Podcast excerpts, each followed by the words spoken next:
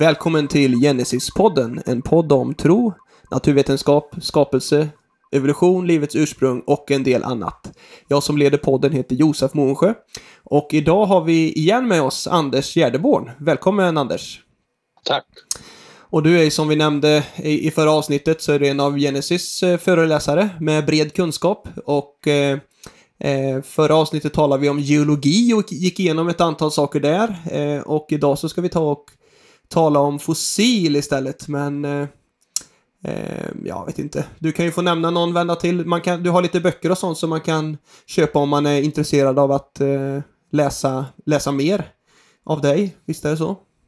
Eh, av mig, ja. Jo, jag har skrivit lite både inom det här med naturvetenskap men också så har jag breddat mig lite inom andra om, områden inom, som handlar om Bibelns trovärdighet kan man säga.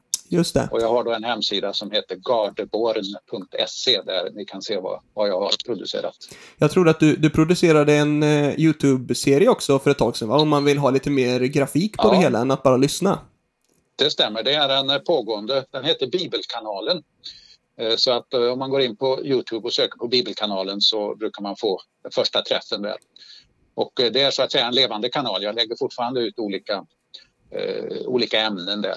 Just det. Och det finns länkat på din hemsida också givetvis då. Från, Det gör det ja. just det. Så, så det finns ju mycket spännande material som man kan gå in och lyssna på hos dig. En hel del som handlar om skapelsetro och en annan, en, en del som handlar om eh, lite andra bitar också. Och eh, eh, där... Med gemensam nämnare Bibelns trovärdighet.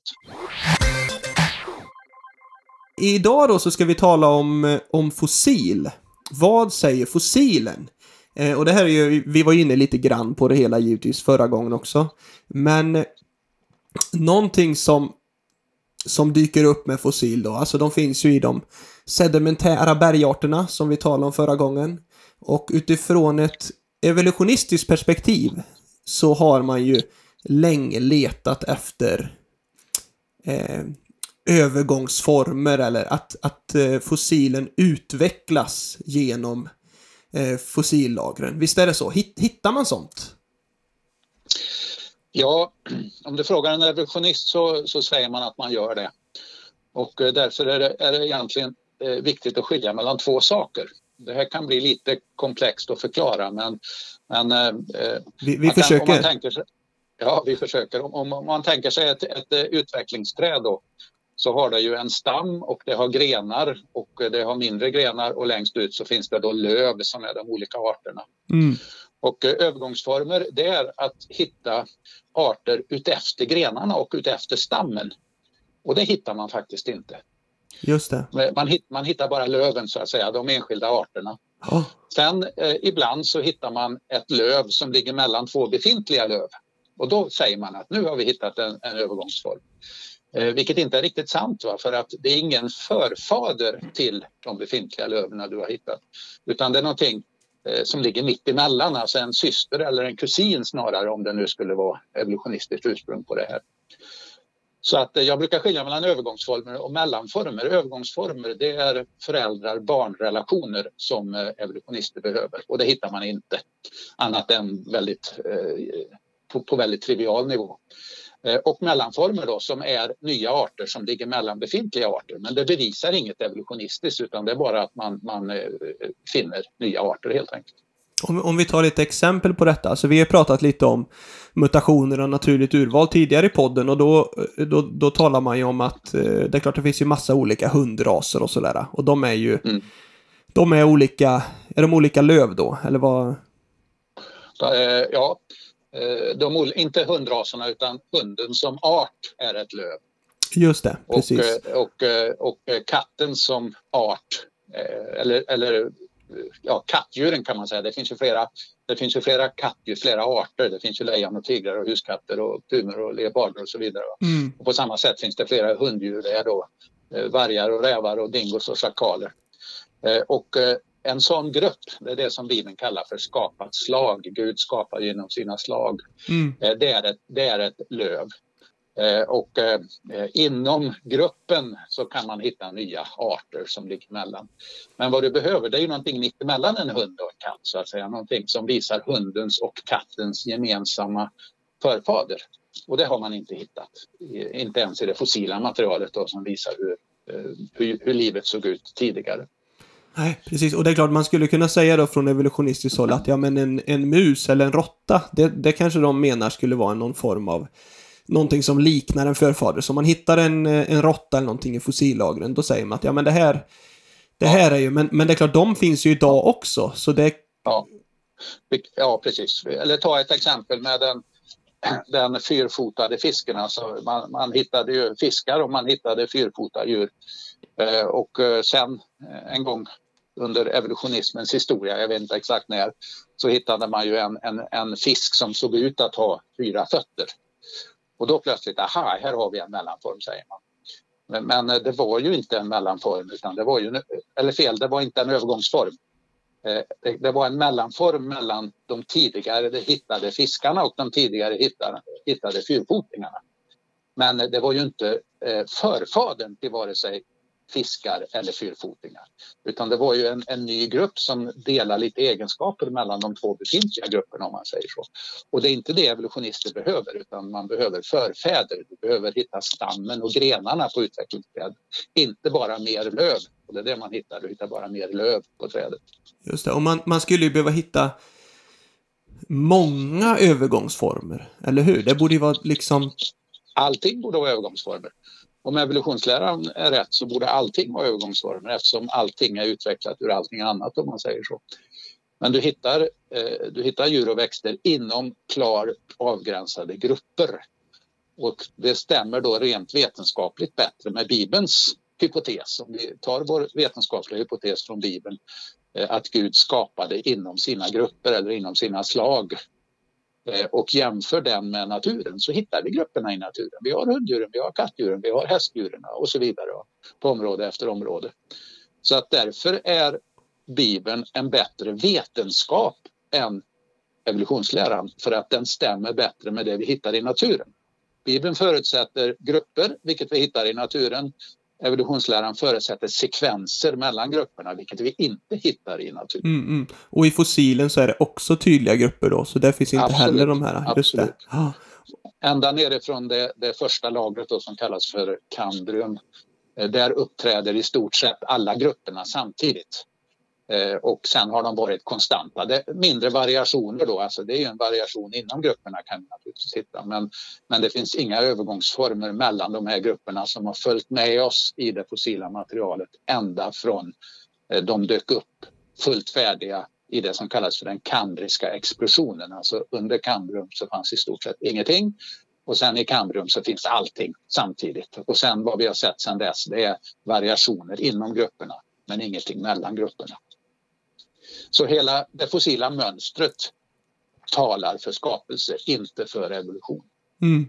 Men, men sen vet jag då, alltså visst har man börjat att acceptera att man inte hittar övergångsformer inom evolutionsläran också. Alltså Jay Gould och punkterad jämvikt vet jag det finns någonting som heter. Ja, eh, eftersom det man hittar är ett anti evolutionistiskt mönster. Man hittar tydliga grupper, precis. Du hittar grupper, du borde hitta sekvenser. Så att det du hittar är väldigt anti-evolutionistiskt.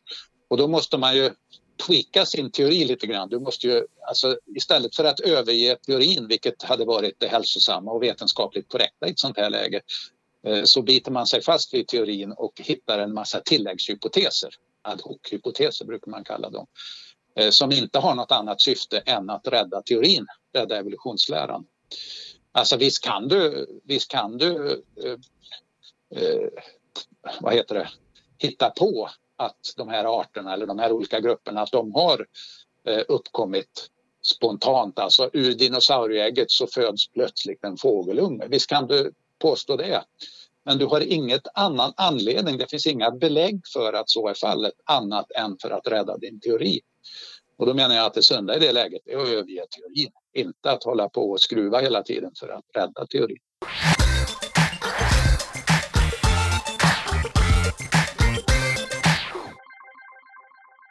Att punktera jämvikt det är ett sätt att förklara den här avsaknaden utav övergångsformer.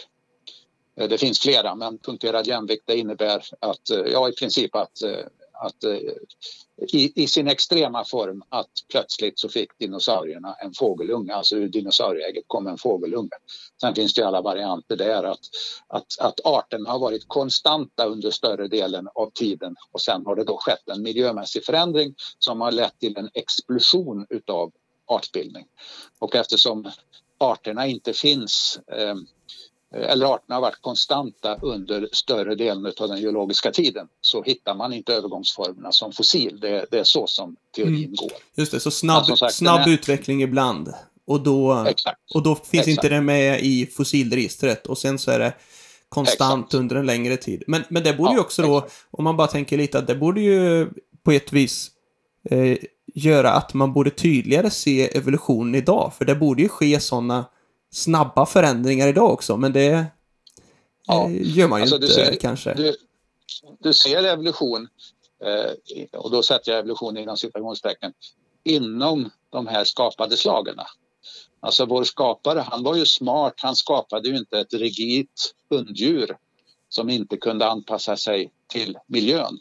Utan han skapade ju en urhund där han i det genetiska materialet la in en möjlighet till biologisk variation, alltså till anpassning till miljöer för att inte hunden skulle dö ut när det blir kallare eller varmare. Eller vad det nu är. Och den typen av biologisk variation, den har vi ju rikligt utav. Och den kallas ibland för evolution, eller mikroevolution. Eh, och alla de bevis som vi presenteras med idag som bevis för evolution, det är mikroevolution, alltså det är snarare variation. Det är inga nya organ, inga nya egenskaper som uppstår utan det är bara variation av de befintliga. Lite olika färger, lite olika längd på päls, lite olika långa ben och så vidare. Men eh, du har ännu aldrig fått, eh, eller man har ännu aldrig kunnat uppvisa ett nytt organ som har bildats utan bara variation inom det befintliga. Och där finns det då en väldig eh, vad ska man säga, begreppsförvirring. Många tror att den här lilla Eh, småskaliga evolutionen då, och nio sätter jag det inom citationstecken, eller snarare variationen, biologisk förändring. Den tror man bevisar också storskalig eh, evolution eh, från eh, amöban till människan. Men det är helt och hållet en spekulativ teori. Det finns inget som helst i naturen som talar för att du kan utöka den observerade småskaliga evolutionen till en storskalig evolution från bakterien till människan. Eh, men eftersom teorin, evolutionsteorin spekulerar att så vore fallet så är det många som tror på det.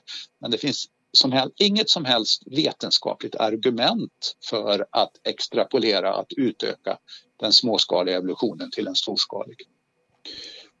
Just det, och där har vi ju talat om man vill lyssna igen så finns det ju eh, i lite tidigare avsnitt också om evolution och naturligt urval. Eh, men det är klart, det man kan konstatera eh, utifrån det vi har pratat om här, det är ju just att att i fossilen så är det också tydliga grupper. Det är inte sekvenser av utveckling, utan det är tydligt avskilda grupper. Eh, Ända nerifrån eh, Kambrium då, alltså det som man tror är 500 miljoner år gammal ungefär där dyker de här olika stammarna upp. Och, och stammar det är en hög indelning av djur, alltså ett 40-tal stammar brukar man tala. De allra flesta av dem dyker upp i prekambrium och sen förändras de bara eh, bara i väldigt liten grad, alltså den här variationen inom de här grupperna. Så att eh, tar vi till exempel en sjölilja idag och tittar på hur sjöliljan ser ut idag och så gräver vi oss ner i berget för att titta hur sjöliljans föregångare såg ut då hittar vi en annan sjölilja. Och så mm. gräver vi oss ända ner i Kambrium för att hitta hur den första sjöliljan ser ut och vi hittar fortfarande en hundraprocentig sjölilja. Eh, och sen gräver vi oss lite till under Kambrium för att titta hur, det, hur föregångaren till den första sjöliljan ser ut. Och då hittar vi ingenting. Zipp! Absolut ingenting som håller på att utvecklas till en sjölilja.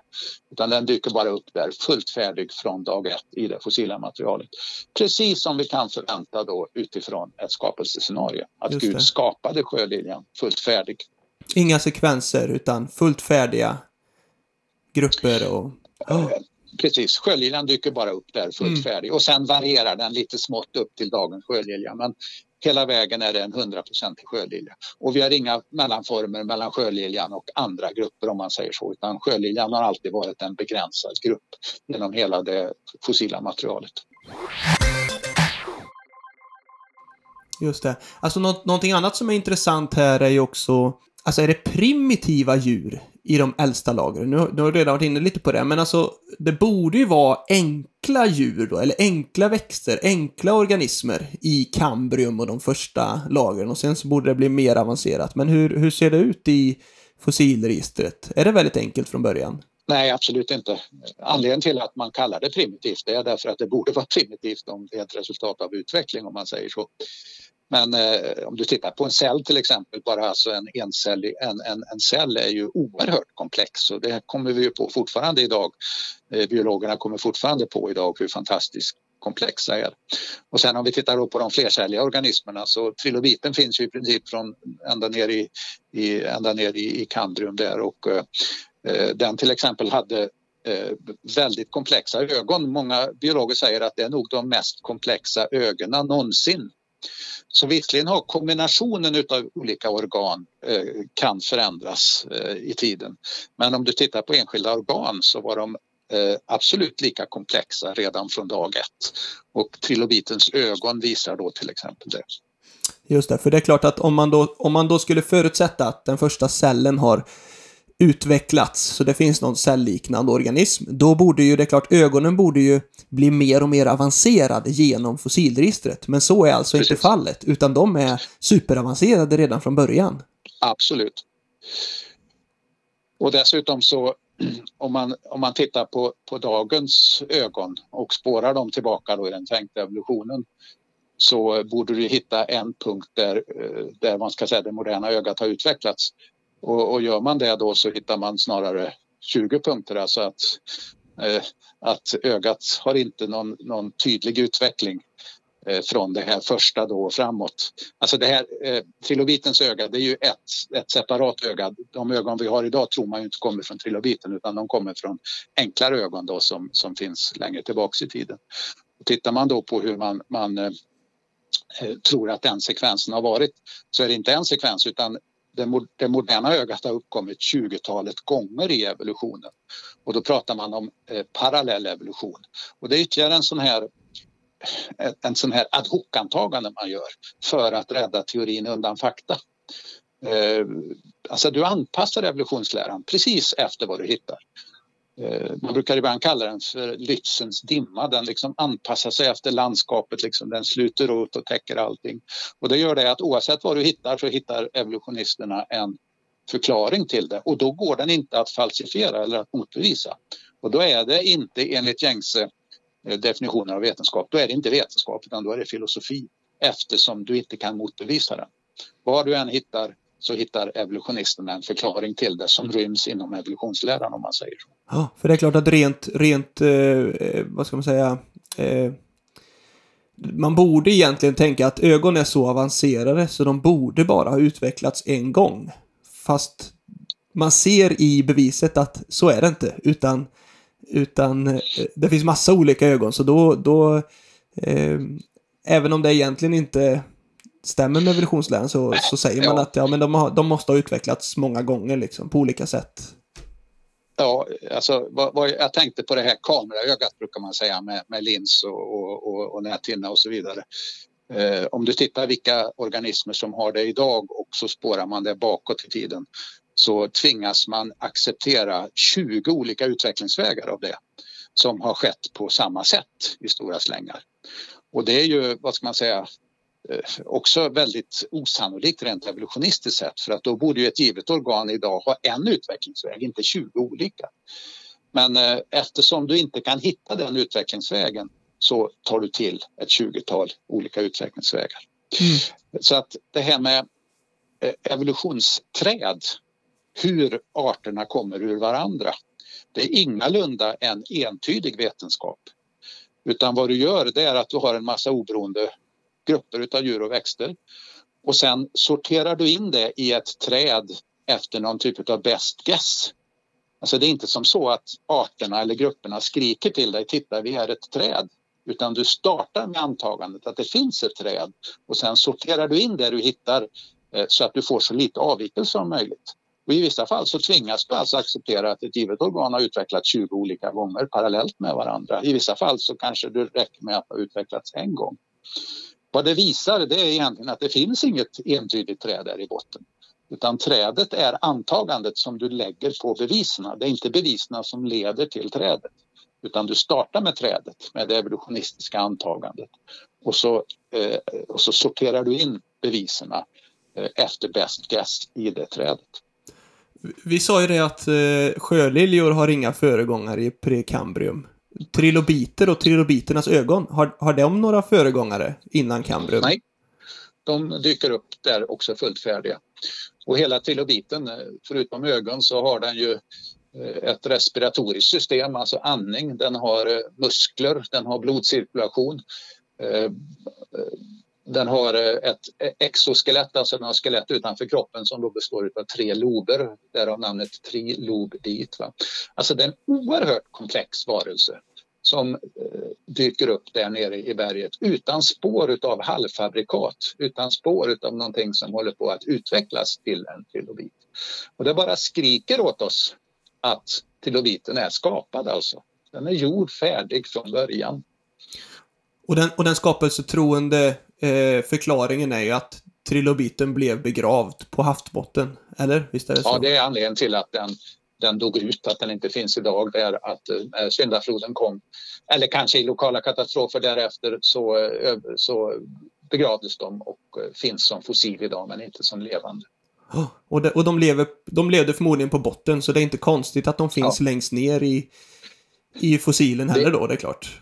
Exakt. Och då är du inne på syndaflodsförklaringen till att fossilen ibland i alla fall har en viss ordning med trilobiter längst ner och så vidare. Det är just det att eh, de lever i olika ekozoner säger man, de lever på olika platser och de bottenlevande varelserna de eh, hamnar ju längst ner i en sån här flod genom undervattensskred och så vidare.